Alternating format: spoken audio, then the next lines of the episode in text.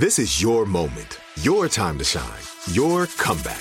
You're ready for the next step in your career and you want an education employers respect. So you're not just going back to school, you're coming back with Purdue Global. Backed by Purdue University, one of the nation's most respected public universities, Purdue Global is built for people who bring their life experience into the online classroom. Purdue Global, Purdue's online university for working adults. Start your comeback today at purdueglobal.edu. What's up? This your boy Lil Duval, and check out my podcast, Conversations with Unc, on the Black Effect Podcast Network. Each and every Tuesday, Conversations with Unc podcast feature casuals and in-depth talk about ebbs and flows of life and the pursuit of happiness. Unlike my work on stage, I tap into a more serious and sensitive side to give life advice and simply offer words of encouragement, yet remind folks to never forget to laugh. Every Tuesday, listen to Conversation with Unc, hosted by Lil Duval on the Black Effect Podcast Network, iHeartRadio app, or wherever you get your podcasts presented by AT&T. Connecting changes everything. Are you looking for the perfect move-in ready home this spring season? Now's the time to buy at Fisher Homes. For a limited time only, enjoy below market interest rates starting at 5.375% APR, 6.139% APR. With these exclusive lower rates, you can save hundreds on a move-in ready home and start enjoying the benefits of home ownership even faster. Schedule your personal tour with one of our new home specialists at fisherhomes.com and make this spring the season you find your perfect home sweet home. Financing provided by Victory Mortgage LLC, NMLS 461249, Equal Housing Lender. Pee Wee Gaskins had a reputation as a liar, a manipulator, and a killer.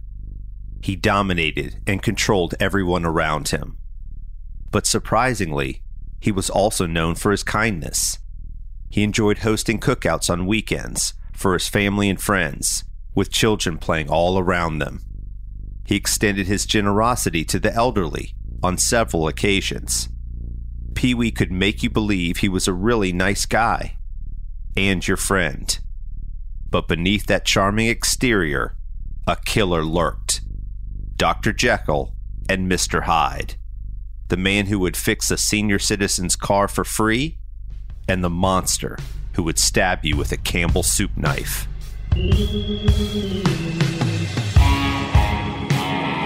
He attacked two of the different guards, put them both in the hospital.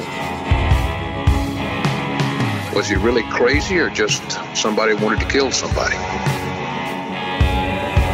It was the scariest, most frightening thing I've seen.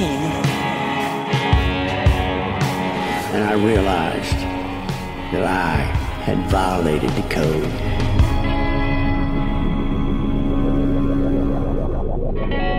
From iHeartRadio and Doghouse Pictures, this is Pee Wee Gaskins Was Not My Friend. I'm Jeff Keating.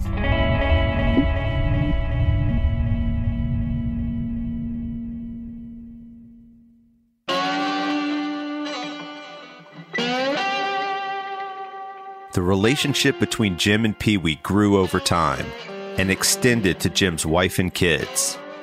The tales from his prison interviews were a source of entertainment for the whole family. He would come back from a visit to Pee Wee, and we would gather together and hear the stories, scary stories for the children and the little ones. My concerns grew, and the children got more fascinated with the gory details. But there were funny and endearing stories about Pee Wee that Jim shared with his family as well. It was that man, Good Guy Gaskins, that Jim and the Beatty family built a rapport with. On their weekly Sunday morning phone calls, Pee Wee made to their house from prison. I called it research. I was researching this mass murder and anything that I could learn, I wanted to learn. So I thought that was one more way of being able to do this. The phone calls were answered usually by two of the younger children, and they would call me to the phone after some brief conversation. He called dozens of times to our house on Sunday morning, collect. Jim drove two hours each way to visit Pee Wee every week, listening to Merle Haggard and Frank Sinatra on cassette tapes, thinking about the book and the stories he was going to put in it. He never knew how long the interviews would continue or if the prison would stop them for some reason. The phone calls were follow up, Research, Jim called it. And the Sunday morning calls also created a new family dynamic. And I wasn't afraid for him. I don't know why I wasn't, but I wasn't. He was in big prison. Pee Wee would call for Jim. But on the way to getting Jim on the phone, the kids would be asked by him, Are you going to Sunday school? Are you being good? And Christian was fascinated with that. It was one of those calls with Christian that ended with a surprise invitation. Christian, I think, was eight years old, and he was answering the phone regularly. And Pee Wee called one Sunday, and Christian took the call, and the entire conversation was between Christian and Pee Wee. I was not called to the phone. Christian hung up and came to my office and said, Dad, did you know Pee Wee's suing the state of South Carolina? I said, No, Christian, do you know I'm Mother Goose? He said, Dad, I'm serious. He said, They've mistreated him. I said, What do you mean, Christian? He said, They have neglected his hemorrhoids. And we both laughed a bit. He said, and there's a hearing the end of next week, and we're all invited. I said, Christian, have you taken leave of your senses? What's wrong with you, boy? He said, Dad, I'm telling the truth. So I called my attorney and asked him, could it possibly be true that Pee Wee is suing the state of South Carolina for cruel and unusual punishment? He said, Indeed, he is and I hope you all can attend the hearing because I can't be there. That week, we go to Columbia. Two of our younger children and Anita go to the hearing. There's no one in the room except a judge and two state attorneys and Pee Wee with the guards who have him handcuffed. And Pee Wee presents his case and is suing the state of South Carolina for $1 million for neglecting his hemorrhoids. Pee Wee was worried and in pain, and he was seeking relief.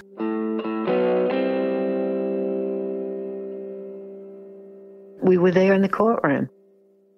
I expected five feet two, one inch tall, really pale skin, really black hair. He walked in. His arms were chained to his waist. He had on ankle chains. It sounded like that scene from the Ebenezer Scrooge story. The ghost of Christmas past rattling his change coming in the courtroom. And there were two marshals, one on either side of him, and they looked big and burly, and he didn't even come up to their shoulders. But they were so nervous with him, and he was smiling. I know I'm the man, and you don't know what I'm going to do next, kind of thing. It was just really fascinating.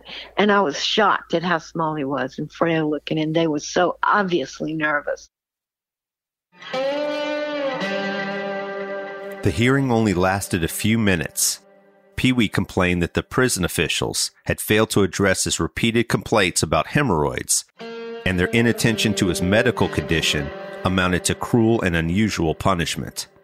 He requested the judge rule in his favor and award him $1 million as compensation for his pain and suffering. The state attorneys did not respond. The hearing closed, and as the guards stood, when Pee Wee stood, our son Christian went immediately to him and put out his hand. And Pee Wee, with his handcuffs, put out his right hand, and he and Christian shook hands right there at the hemorrhoids hearing. I was not concerned for the safety of our son because he was handcuffed and those men were standing right there with him. And Pee Wee was my acquaintance. I had his trust. I trusted him. He trusted me. We did things for each other. Little did I know, of course. Two weeks after the court appearance, Jim visited Pee Wee in prison. He was ready to write down new stories Pee Wee would share that day. And without the usual good morning, Mr. Jim. How you doing? How was the drive? He said, Did you hear the news? Did you hear the news? And I said, What news, Pee Wee? He said, We won. We won. I said, What did we win? He said, We beat him on the hemorrhoids trial. I said, We did? I said, What did we get? He said, We got one dollar and a large tube of preparation H. Two men, a literary professor and a mass murderer, had established a comfortable relationship, and the bond extended to their families. Young Christian would exchange letters with Pee Wee. It was a terrific story to share with his classmates. How many of them personally knew a murderer? Never mind the most famous mass murderer in state history. He just loved the fact that he could write a letter to a friend in that prison. So after the hemorrhoid hearing, a package arrives and it's for Christian Beatty. And you can tell it's hand wrapped, it's hand marked. It's very elaborately and carefully done. And Christian opened it and it was a hat. It was the scariest, strangest, weirdest, most frightening thing I've seen. It had a floppy denim brim that he clearly had cut out of some blue jeans in prison.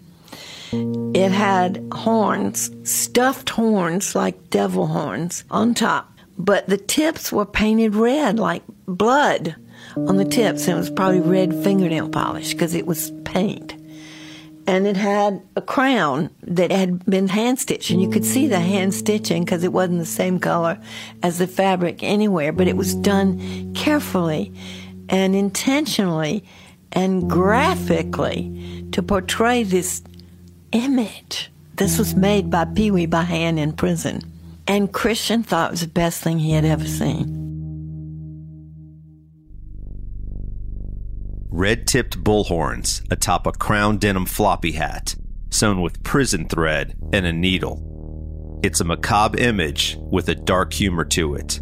A sort of, thanks for your support, gift from a mass murderer. Here's his brother Mark talking about the new cap. I'll never forget him showing it to me proudly, Christian that is. And I wanted to uh, share in his enthusiasm, but I was not enthused. I thought it was a bad idea.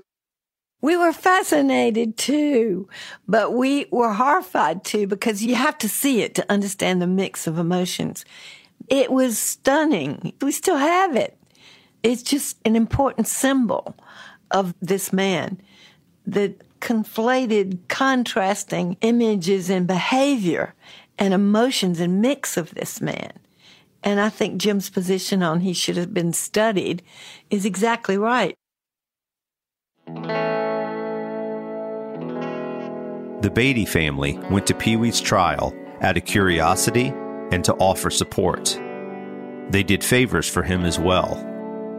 Jim and I picked up his mother and his sister Carol and Donnie, his son, and took them for a day trip to Myrtle Beach. I'm not sure his mother had ever been to the beach. So we sat out on the sand and had a little picnic. Jim showed other kind gestures towards Pee Wee's family, like meeting Pee Wee's sister for lunch or taking his mom to prison for a visit. These folks had done no wrong, and Jim treated them respectfully. But sooner or later, you are bound to encounter the face of Pee Wee's Mr. Hyde. Jim came across this dark side of Pee Wee when he delayed a simple request.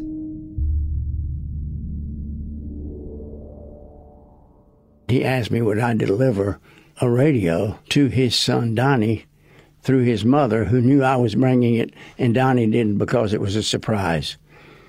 And I said, Of course. And Pee Wee showed it to me. And he said, This is a gift for my son Donnie. And if you'll take it to him, I'll be very grateful when I left Columbia to drive back to Myrtle Beach. Prospect is just a little off the beaten path. And as I approached Prospect, I realized I was running late. I had a speaking engagement that night about the book, and I didn't want to be late. So I decided Oh, I'll take it back when, whenever I can. That next Sunday morning, Christian answers the phone and he talks briefly, not long. I didn't hear it. Christian comes to me and said, Dad, it's Pee Wee, but he really sounds weird. So I go to the phone and I say, Hello, Pee Wee. in this very high voice says, This Mr. Jim Beatty? And that was the only time that he ever called me Mr. Jim Beatty. It was always Mr. Jim. Never Mr. Beatty, never anything else. He said, Is this Mr. Jim Beatty? I said, Of course, Pee Wee. Hello, it's Jim. How are you? He said, Did I have occasion to give you a radio last Wednesday to take to my son by way of my mother's house in Prospect? I said, You certainly did, Pee Wee. Please let me apologize. I said, I am so sorry that I didn't do that. He said, When do you think you might be able to deliver that? I said, as I turned a whiter shade of pale, I said, This afternoon, Pee Wee. He said, Can I tell my mother that it'll be there today? I said, You certainly may. He said, Thank you. Click.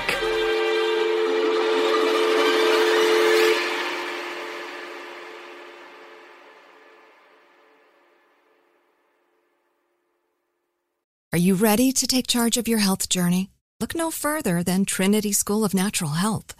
With their flexible online programs, you can receive the comprehensive education you need to care for your loved ones or step into the thriving field of natural health. Why choose Trinity? Because their programs offer more than just coursework. You'll interact with experienced instructors, connect with like minded peers, and even participate in optional live events to hone your skills. If you've ever thought about becoming a certified natural health professional, the CNHP program at Trinity School of Natural Health is the perfect certification course. You'll equip yourself with the knowledge and skills to make a real difference in the lives of others. Turn your passion for natural health into a rewarding career. Visit trinityschool.org today to learn more about the Certified Natural Health Professional Certification Program. Go to trinityschool.org. That's trinityschool.org. Trinity School of Natural Health. Transform your life, transform the world. Are you looking for the perfect move in ready home this spring season? Now's the time to buy at Fisher Homes. For a limited time only, enjoy below market interest rates starting at 5.375% APR, 6.139% APR. With these exclusive lower rates, you can save hundreds on a move in ready home and start enjoying the benefits of home ownership even faster. Schedule your personal tour with one of our new home specialists at FisherHomes.com and make this spring the season you find your perfect home sweet home. Financing provided by Victory Mortgage LLC, NMLS 461249, Equal Housing Lender. Good sleep should come naturally, and with the new Natural Hybrid mattress, it can. A collaboration between award winning mattress brand Leesa and home design favorite West Elm, the Natural Hybrid is the culmination of these two companies' shared values premium materials, meticulous craftsmanship, and sustainable practices. Made with natural latex, responsibly sourced natural wool, and environmentally safe foams, the Natural Hybrid elevates your sleep sanctuary. Indulge indulges your senses and supports a greener tomorrow. Plus, when you purchase the natural hybrid, you're also helping fuel Leesa's work with shelters and those in need. Since 2015, Leesa has donated more than 40,000 mattresses to ensure children and families have a safe place to sleep. Don't put off a good night's sleep any longer. Get a Leesa mattress today for a sound sleep tonight. Visit leesa.com slash iHeart. That's L-E-E-S-A dot com slash iHeart.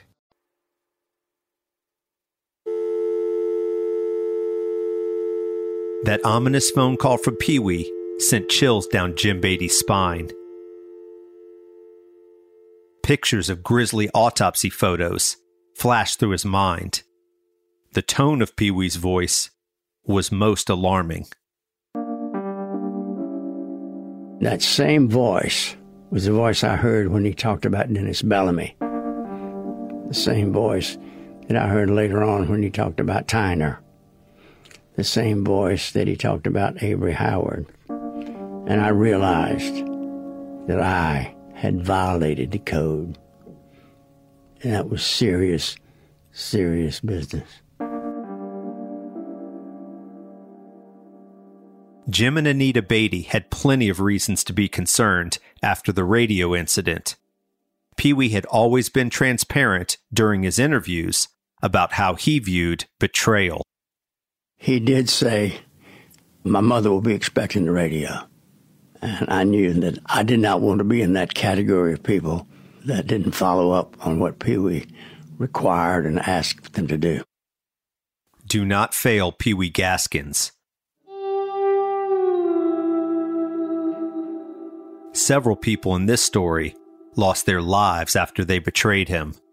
They were shot, stabbed, strangled, or drowned. Jim references a code that Pee Wee followed expectations for people around him, expectations that others should live by, and that he would kill by. Not formal, not sensible. Newspapers all over the Southeast printed stories about the killer's code as a way to understand a man who murdered so many. These mass murderers are easier to comprehend, to categorize, to contain, if we're able to put labels on their behaviors. But with Gaskins, there was no firm sense of why, no easy justification or psychologizing, no clear modus operandi he didn't kill couples parked in cars at night or bury his victims under his house. He didn't present a sexual fetish or chop people up and put their body parts in his freezer.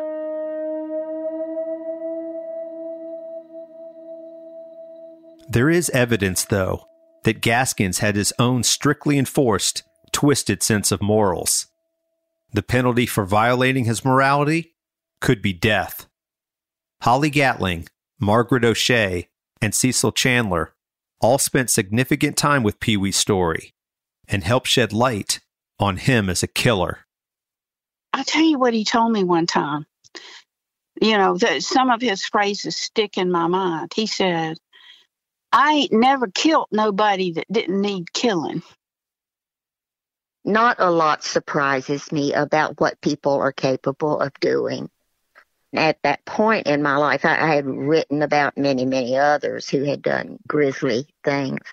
People called him a serial killer, but unlike most, he didn't have an MO. He, he didn't have a trigger or uh, desire to be met that figured into all of his killings. This is the kind of person you wonder what's going through his mind. Was he really crazy or just somebody wanted to kill somebody? Of the 11 people killed so far in our story, seven were by hand, drowned, beaten, or stabbed with the Campbell soup knife. Physical violence from a man who was just over five feet tall and weighed 130 pounds. Here's Jim. Pee Wee was 13 years of age. He established himself early in the industrial school there in Florence. He was the smallest in the group, but he was the quickest, he was the fastest. He attacked two of the different guards, put them both in the hospital. So he became the big man early, even at the reform school. And this was a pattern for Pee Wee. This is a, an MO. Establish who's in charge. The potential for violence goes a long way in crowd control and Pee Wee used it over those people around him. It held them in check, got them to meet his expectations. One of the violations to Pee Wee's twisted ethics was whites should not mix with blacks, especially when it came to sex. Gaskins thought people had their place and that whites and blacks had no place together. And he was willing to go as far as murder to enforce his expectations and Pee Wee felt no guilt when discussing his murders. The only time that Gaskins came close to remorse was when he talked to Jim Beatty about Johnny Knight. Pee Wee talked to me about what a shame it was that John Henry Knight had to die. He didn't say I killed him and I'm sorry. He simply said it was a shame that John Henry Knight had to die. It's a shame Johnny Knight had to die. There's a detached passive voice in that sentence that hides the action of the murder, as if Johnny just died on his own. It's a shame Johnny Knight had to die.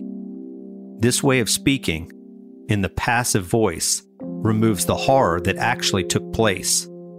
We know that Gaskins was a brutal killer, and in his view, none deserved his wrath more than those white folks who mixed with black folks, or black folks who destroyed the lives of decent white folks. Pee Wee had a bitter hatred for all black people, felt their inferiority, did not trust them, did not want them around him, did not want them to exist. He was that severe in his racism. So when Doreen Dempsey had a child, Michelle Robin Dempsey was born, when he sees this baby and can tell, obviously, this is a black baby, he was utterly infuriated. He felt betrayed. He felt that the person he had taken in and helped so many years ago and so thoroughly, he hated this. And that was the fruition of the manifestation of his harsh racism. Pee Wee drowned Doreen Dempsey because she got pregnant by a black man. He then drowned her two year old baby for being of mixed race, to save her from what he saw as a certain life of misery precisely because she was biracial. To satisfy his sense of ethics, Gaskins also poisoned Clyde Dix and dumped her body unceremoniously on the side of the road for apparently selling drugs to his niece Patricia and her friend Janice Alsbrook. And of course, we can't forget that Rudolph Tyner was a black man who violated the worst of the code by killing a white man, Bill Moon and Mrs. Moon. Pee Wee told me as Rudolph Tyner walked in the walkway one story above us. He said, There he is. He said, I could kill him right now if I had my 30 30. And as Pee Wee told me several times, lots of people don't deserve to live. And Rudolph Tyner was one of those. Pee Wee's sense of ethics also penalized those who acted poorly in front of children. One of the main items in Pee Wee's code was that he did not allow anyone to curse or drink or misbehave in any way around the children, especially the children that he had in his house. The man who strangled his niece, drowned a baby, and raped teenage girls was also their fearsome protector. Jim and Anita saw this paradox and contradiction in Pee Wee. He never cursed, no explicit language allowed. Yes, he pistol whipped a man within an inch of his life but he never used profanity while doing so. But one of his enemies violated this code. His hatred for Dennis Bellamy began with Bellamy's behavior in front of the children that were in his house. He deeply resented this. Tom Henderson loved to ask Pee Wee, You didn't let them drink or cuss in front of the children. And Pee Wee said, Absolutely not. He said they weren't going to cuss and drink around my kids. So he had this code that he demanded to be followed. And he himself, in my presence, he never once used any profanity. Through all of those parties at his trailer, rock and roll blaring on the radio, beers and barbecue for everyone, people were still expected to abide by his rules. And one of Pee Wee's golden rules was no jawing. No talking about his crimes. Some of those in Pee Wee's circle were complicit in his various crimes. If they threatened to talk about any of Gaskin's suspected murders or stealing dealings, the penalty was death. Disloyalty was unacceptable. Diane Bellamy was killed after she threatened to tell police about an underage girl having sex at Pee Wee's home. Avery Howard was taken out when he suggested Diane knew about one of his murders. Johnny Sellers was murdered after he threatened Belton Eady, saying he was going to rat him and Pee Wee out unless he was paid. And Jessie Judy was killed as a witness to her boyfriend's murder, not to mention she had left Pee Wee for another man. The question of loyalty entered in the relationship that Pee Wee had with Jesse Judy. And although he allowed Johnny and Jesse to set up housekeeping, he deeply resented it. So I do think that that entered into his mind when he killed Jesse Judy. Jim Beatty was well aware of Pee Wee's codes. And when Pee Wee asked you to do something, you did it. So after Jim delayed delivering a radio to Pee Wee's son, the civility that Pee Wee had once extended to Jim was noticeably strained. Jim was nervous. But Jim wasn't like the others. He wasn't in Pee Wee's crew. He wasn't threatening to turn state's evidence. He was just a man who forgot to deliver a surprise gift to Pee Wee's only son. Could he too go from friend to foe so quickly? He said, I ain't never killed nobody that didn't need killing. You know, he just killed whatever he wanted to when he wanted to.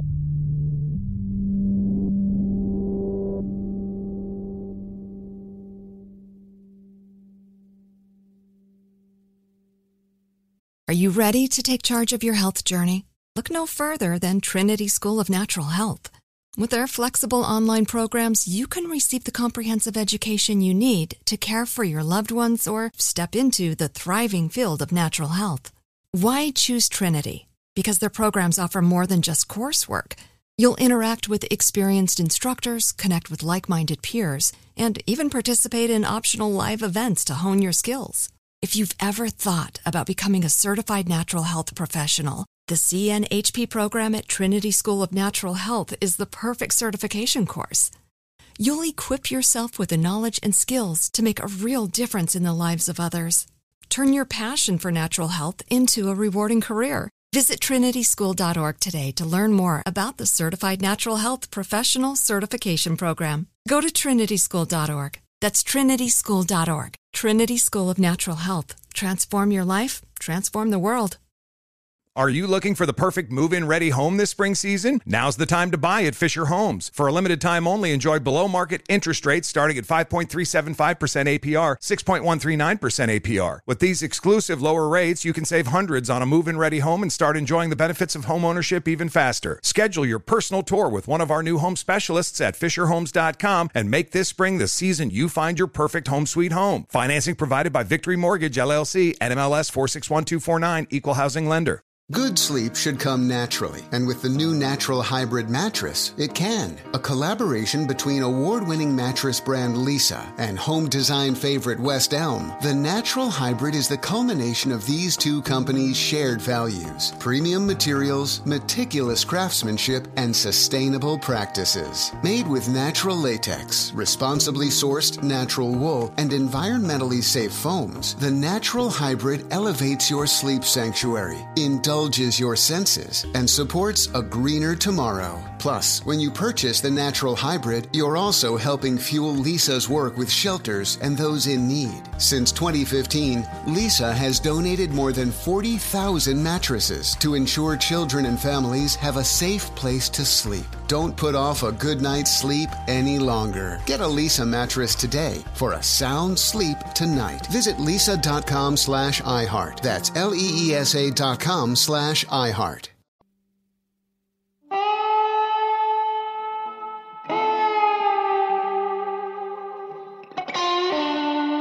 He just killed whoever he wanted to, when he wanted to. Cecil Chandler's quote speaks to the brutal reality of living in Pee Wee Gaskins' circle. During all of his killings, there were two separate trials in which Pee Wee was convicted of murder for hire. Silas Barnwell Yates was the first. He was a 44 year old local farmer who did very well growing and selling tobacco on his farm near Sumter, South Carolina. His farm and his house were large by any standard, but he was recently separated from his wife and his accommodations had changed. Barnwell Yates was living in a trailer because they'd separated. He certainly could have afforded a house or another place to live, but he was in his own trailer on his property. Barnwell started a relationship with Suzanne Kippers, who was 15 years younger than he was. He lavished her with gifts and attention. All of the courting and taking her out to eat and all of that business. He bought her a Datsun Z, a beautiful horse saddles, all of this stuff. I think he had all the money that he could spend with his money clip with hundreds of dollars in it all the time. I called him a gentleman farmer, but he got mixed up with the wrong bunch. By 1974, though, Suzanne was apparently done with her gentleman farmer. She left him and began a lengthy battle over those gifts. Just divorced, and perhaps still sore from the breakup, Barnwell found himself estranged from another woman. She took her gifts, and he wanted them back. The issues of ownership over the car, the horse, and jewelry went into a lengthy court battle, and those issues were never resolved. While she was fighting Barnwell, Suzanne began a relationship with John Owens. She was 29, he was 22. She was a svelte young woman, and he was from a well to do family. But John Owens was naive compared to the sexy and sexually experienced Suzanne and since she could not let go of her anger towards Barnwell Yates, Suzanne asked her new beau to do something about her troubles. He hired attorneys, tried to put legal pressure on him, all for naught. The horse and the Datsun Z were still in Barnwell's name, so he was able to properly claim those in repossession. She was infuriated and suggested John Owens get a guy to scare Barnwell Yates into giving up the fight for the stolen presents. She was going to get back the horse and car any way she could. Suzanne Kipper knew a man named John Powell, known as Tedlam, who she thought would be able to help. Tedlam was an associate of Pee Wee Gaskins and must have known that he was just the kind of guy to hire in this type of situation. So he introduced Suzanne and John to Pee Wee. The four concocted a plan to scare Barnwell Yates, but that plan somehow turned into murder. On February 12, 1975, Pee Wee drove with Tedlam, Suzanne, and John Owens to Barnwell's trailer.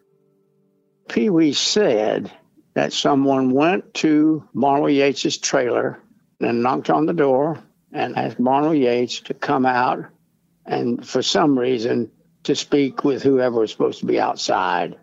And he said, I don't have time to be bothered with you. Leave me alone. At that, Pee Wee and Tedlam got out of Pee Wee's car and took matters into their own hands. And it was then they went in and forced him out and put him in the trunk of the car and took him away. Court testimony reveals that Pee Wee handcuffed Barnwell and put him in the trunk of the car. Apparently, Suzanne started begging them not to kill her former lover, who was in the trunk praying and begging for his life. There's no turning back now, Pee Wee told them. Barnwell had seen him and could turn him in, and Pee Wee was not interested in going back to jail. Killing him was the logical end to the plan. Plus, he was hired to do a job. They drove to Pee Wee's field near Prospect Pee Wee and Tedlam took Barnwell from the trunk and led him into the dark field. Suzanne and John Owens were told to remain in the car. They waited for a gunshot. None came. They were startled a while later when Pee Wee suddenly opened the car door, insisting they follow him to see the body. They didn't need to see him, they insisted, but Pee Wee demanded that they look at the dead body. When they got to Barnwell Yates, they saw his throat was covered in blood. Pee Wee and Tedlam dragged the body into a shallow grave and covered it with some dirt and underbrush. Suzanne and John Owens were driven back to their own car and told never to mention the murder to anyone, or they too would be killed. Pee Wee also reminded them that they were now accessories to murder. He told them, We're all in this together now.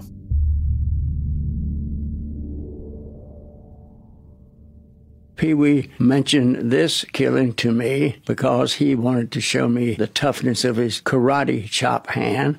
And he said, I used this hand to break his windpipe.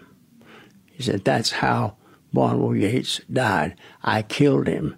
And then when solicitors and other people later on tried to say he was killed another way, he was shot, he said that may have happened after I was there, but I killed Barnwell Yates with my karate chop. He said, I hit the iron bar on the side of my bed a hundred times as hard as I can every night so that my hand will be tough enough for the karate chop. And he would always put it out and say, Here, feel that. And sometimes I did. And it was like a rock. It was the same hand that young Christian Beatty reached out to shake at the hemorrhoid trial the same hand that later made the blood tipped bullhorn denim hat, the same one that held Doreen Dempsey and her toddler underwater. Jim and Pee Wee rarely talked about his murders directly. Jim says he wasn't overly interested in the vivid descriptions, styled like In Cold Blood, a book he taught numerous times in his classes at Coastal Carolina University. They talked about Barnwell Yates only as a means for talking about Pee Wee's hardened fist and karate chop. The result of that blow to his throat led to asphyxiation for poor Barnwell. When police discovered the body, it was so badly decomposed that the coroner could not tell if his throat had been cut or not. And exactly how authorities got to that body is itself its own incredible tale. One year after his arrest for the eight bodies in his burial field, after his conviction for murdering Dennis Bellamy, Pee Wee Gaskins was ready to make a deal to give up another body. He hadn't yet made his plea deal, and the death penalty was currently illegal, so he knew the most he'd get for this new body was another life sentence, if they could prove he was the murderer. This is when Pee Wee told authorities to look for Patricia Allsbrook under a cement slab. Police ended up finding her in a septic tank. Now, police thought he could be trusted for even more information. Pee Wee pledged to give up Barnwell Yates. Up to this point, police had only Suzanne and John Owens as suspects. She had been in a relationship with him and was in court battles with him when he disappeared. Police tried to question the newly married couple about Barnwell's disappearance. They were uncooperative, and without a body or evidence of any kind, they could not bring any charges. So, in shackles and cuffs, Pee Wee was taken out of prison and led investigators to Barnwell Yates' body. Here's Florence County Sheriff Billy Barnes on a television news report the evening they found the body. And over in the field on this side of the road is where Barnwell Yates's body was found. Barnwell was lured out of his trailer, picked up by Pee Wee and a couple other people, put in the trunk of a car, brought out to this field where he was killed and buried. They found the body early afternoon and they identified the body. And that night was when they actually arrested John Owens and Suzanne Owens. Well, it worked he cooperated. He said to me several times, I just got to keep up my end of the bargain, which I find so ironic. But that's exactly what he said and what he felt. And he wanted it done. Like my carrying the radio back to his son. I told him I was going to do it. He wants it done. Police quickly arrested Tedlam Powell and charged all of them for Barnwell Yates' murder. In exchange for this revelation, Pee Wee was given a conjugal visit with his wife, Donna Carullo.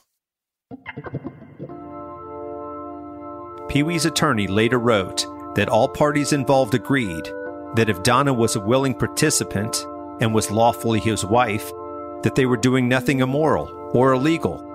But there were stipulations. Quote, if there is any indication that she is being threatened or forced in any way, it's over. If you have thoughts about escaping, I will shoot you, and I've told my men to shoot you in that event. If you refuse to let her leave or hold her hostage, we will consider that she is a part of the conspiracy and we will not be responsible for what happens to her in doing what we need to do to capture or kill you. Do you understand? In quotes. Pee Wee must have understood because he got a two hour visit with Donna. They were given a cot near a small desk and a lamp in the corner of a room at the prison behind a painter's drop cloth. I think that that kind of bargaining probably went on all the time. She willingly went there and stayed with him for the two hours, and the police officers were at the far end of the room, and they were in an enclosed area in one corner. I didn't get the feeling at all that Donna was the least bit hesitant. In fact, I think that she was glad to go and see him and be with him for two hours. That was my impression. I said to Pee Wee, Pee Wee, were you pleased with the visit? And he said, Let me put it to you this way. For two hours, I put it to her, by God. I have to laugh out loud every time I think of Pee Wee and his conjugal visit. So Pee Wee was in prison on a life sentence for killing Dennis Bellamy. He was awaiting all sorts of rulings and hearings about the death penalty and he gave up Barnwell Yates for a two hour conjugal visit with his wife Donna. He was near agreeing to the plea deal for eight murders as a means of avoiding the electric chair. He held some sort of hope that he'd be eligible for parole at some point. In giving up Barnwell Yates, though, Pee Wee joined three other defendants in a murder trial. The trial drew the whole state's attention Pee Wee was a household name all over South Carolina in 1977, and he was on trial with Suzanne Owens, John Owens, and Tedlam Powell. We're all in this together, Pee Wee had told them the night he killed Barnwell Yates. John Owens was called to testify as the state's first witness. He had turned state's evidence. No more than 30 minutes into his testimony, the defense asked for a recess, during which they agreed to plea deals for John, Suzanne, and Tedlam. It was all Pee Wee, John Owens declared on the stand. Prosecution said Pee Wee was paid around $2,000 for the murder. When Pee Wee was called to the stand, he was red hot from the lack of loyalty shown by the co defendants. The courtroom was silent. Pee Wee had everyone's attention and he let loose. Determined to get back at John Owens, he tried to establish his trust with the jury by blurting out several other murders he committed and where they could find the bodies. So deep was his disrespect that he was willing to risk potential further trials and sentencing to defend his honor. They killed Barnwell. I had nothing to do with it, he told the jury. He told them where he had seen Clyde Dick's dead body. This is also the moment when he claimed he killed Peg Cuttino.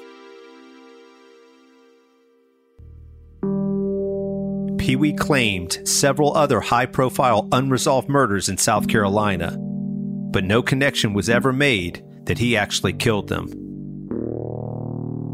On Wednesday, April 27, 1977, it took a jury 58 minutes to convict him of murdering Silas Barnwell Yates.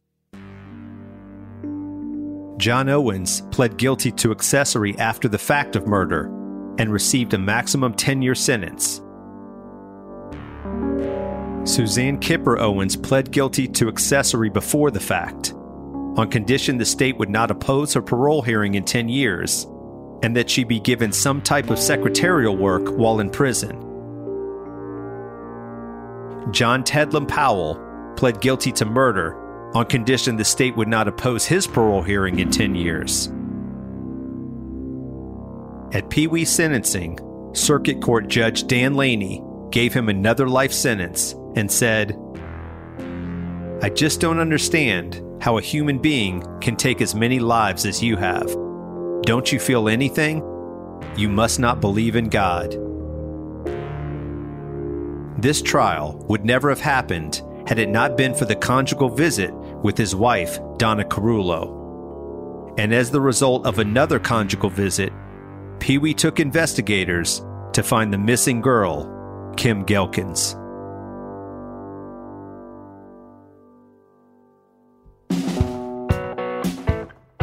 Pee Wee Gaskins Was Not My Friend is a joint production from iHeartRadio and Doghouse Pictures. Produced and hosted by Jeff Keating. Executive producers are Courtney DeFries and Noel Brown. Written by Jim Roberts, Courtney DeFries, and Terry James. Edit, mix, and sound design by Jeremiah Kulani Prescott.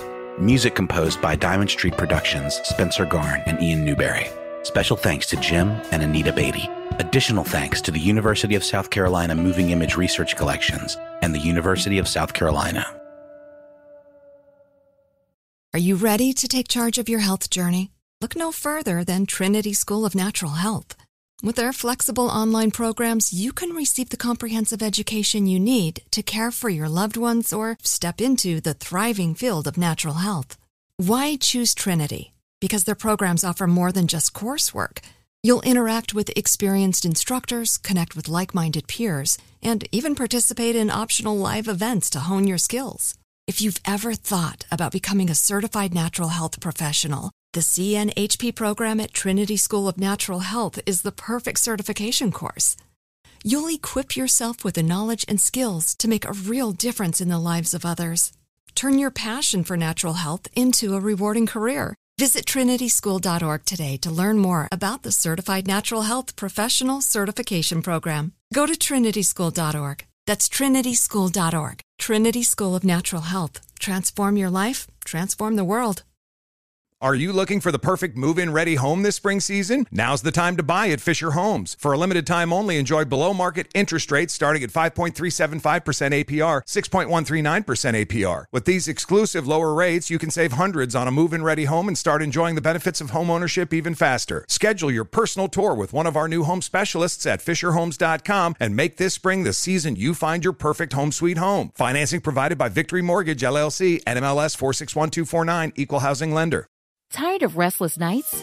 At Leesa, we know good sleep is essential for mental, physical, and emotional health. From memory foam mattresses to hybrids that keep you cool all night long, Leesa's mattresses offer exceptional comfort and support with free delivery and 100 nights to try out your mattress in the comfort of your home. For a limited time, save up to $700 off select mattresses plus two free pillows. Go to leesa.com slash iHeart for an additional $50 off mattresses and select goods. Exclusions apply. See leesa.com for more details.